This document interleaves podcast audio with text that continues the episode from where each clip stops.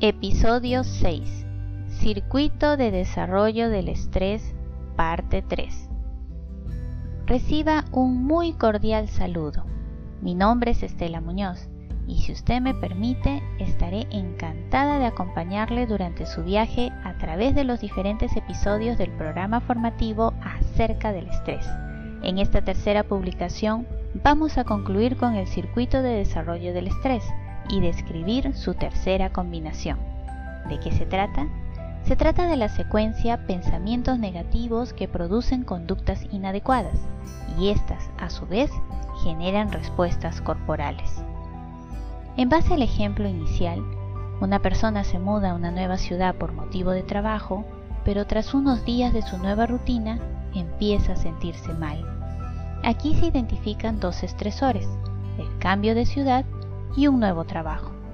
Y de acuerdo a la secuencia de la tercera combinación, el desarrollo del estrés podría ser el siguiente.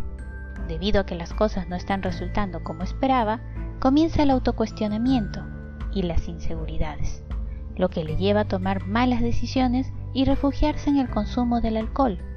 Progresivamente va a ir experimentando problemas para dormir, aumento del apetito y problemas digestivos.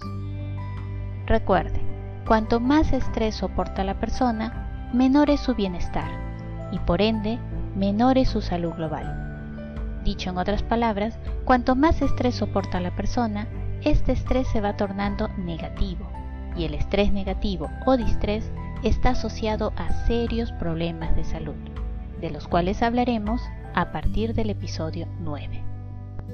Si desea repasar este tema, le invito a visitar la web Santore Allí encontrará las publicaciones del programa formativo acerca del estrés, que incluye audios, infografías, ideas fuerza, contenidos adicionales y mención a fuentes consultadas.